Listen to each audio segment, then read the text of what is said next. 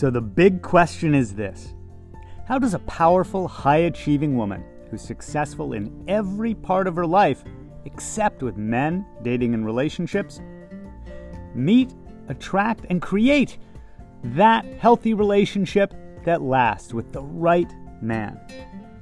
That is the question, and this podcast will give you the answers. My name is Barry Price, and welcome to her dating and relationship secrets.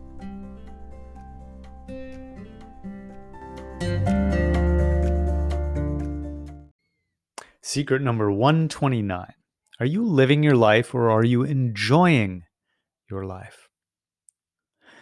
Remember when I was writing in a writing group, because I kind of grew up as a self identified writer, that the person who was running the group came to me one day and said, Barry, one of the things that's I can't understand about you is how do you manage to get away with doing the things that you really want and enjoy and not doing the things you really don't want to do? How do you actually build a life that way? And I, I've thought about that a few times since then. I've realized a lot of what I'm doing in my life and with clients is it's about giving ourselves permission to not just live our life by doing the have do's, you ever wake up and just kind of have to go through the motions? Like you know your to-do list, things that you have to get done that day. But there's no joy in that. There's no excitement. There's no energy in it. Versus the times where you feel really alive and excited. I remember one time when I woke up at like four in the morning to drive down to San Diego to see the Miami Dolphins play. I'm a Miami Dolphins fan. And I remember that I was so energized and excited. But I've had to get up at four in the morning before for things I wasn't excited about. There's a big difference between living a life where we're looking forward to things. Oh, there's someone trying to email me. A life where we're looking forward to things versus doing have tos. Like, for instance, I'm not going to look at my emails right now. I have a time where I do that. And this is not that time. It has a lot to do with permission to do what you really feel like. So some people could say, yeah, but uh, how do I earn a living doing that? Or how can I be a, a mom or a wife? Or how do I date if I don't really want to go on the date?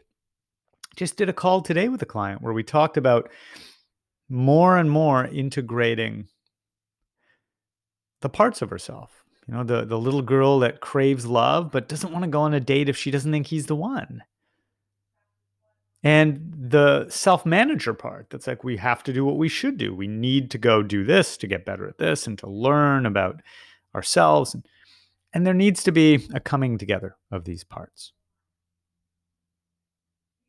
You know the same client and i talked about navigating and finding her way in her evolving business to something that felt energizing and exciting rather than just letting you know, the have tos dictate what you're doing with your life, your time, your purpose. So this is true across the board, professionally and personally.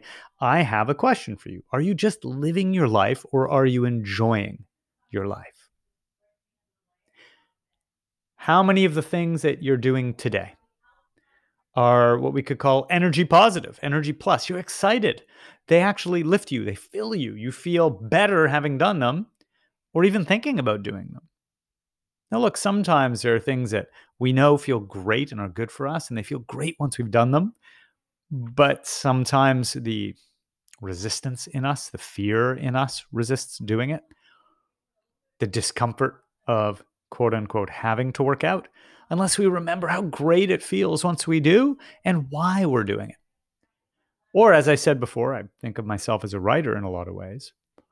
And I always like to joke that I love having written more than I love saying I, I've got to sit down and write. But this got to, this have to, isn't a leaning in with joy to life. And then we're so unenthused, we're living life in black and white, not technicolor. You can't attract a juicy, loving relationship that way.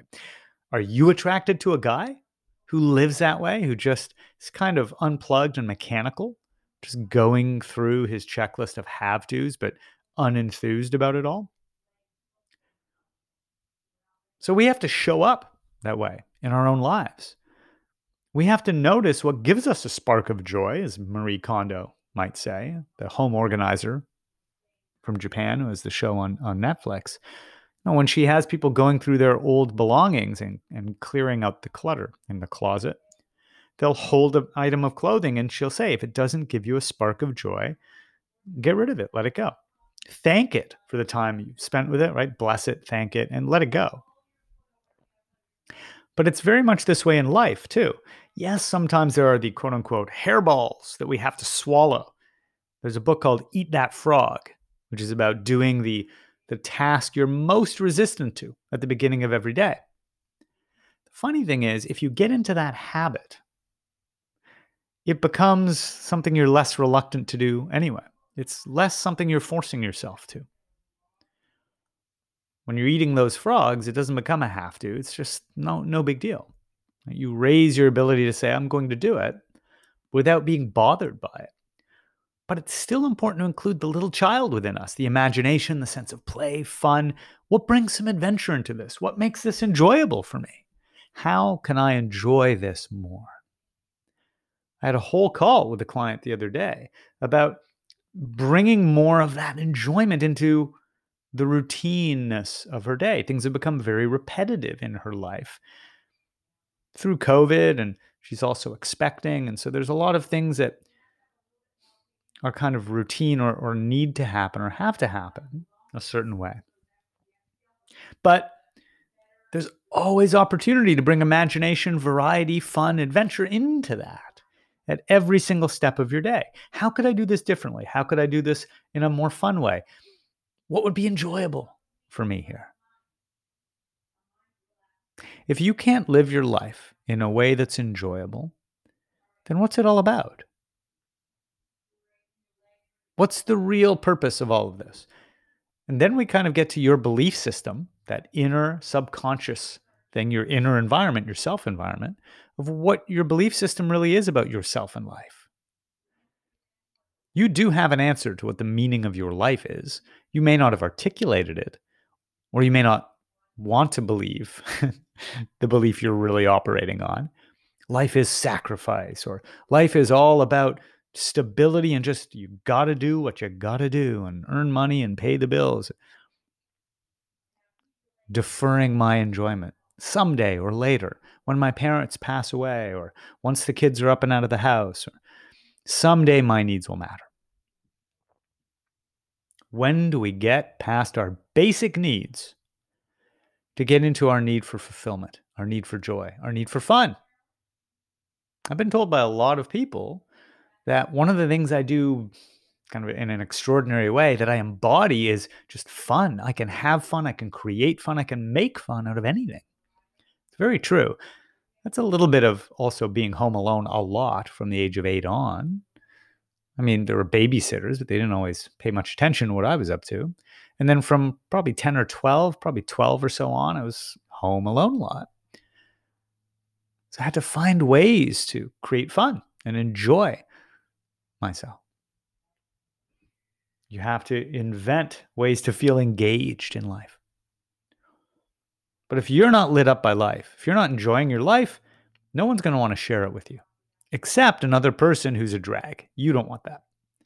So that's today's secret. What's getting in the way for you of enjoying your life instead of just living it? Why is it a bunch of to dos or have tos instead of I get to? And what can you do to shift that?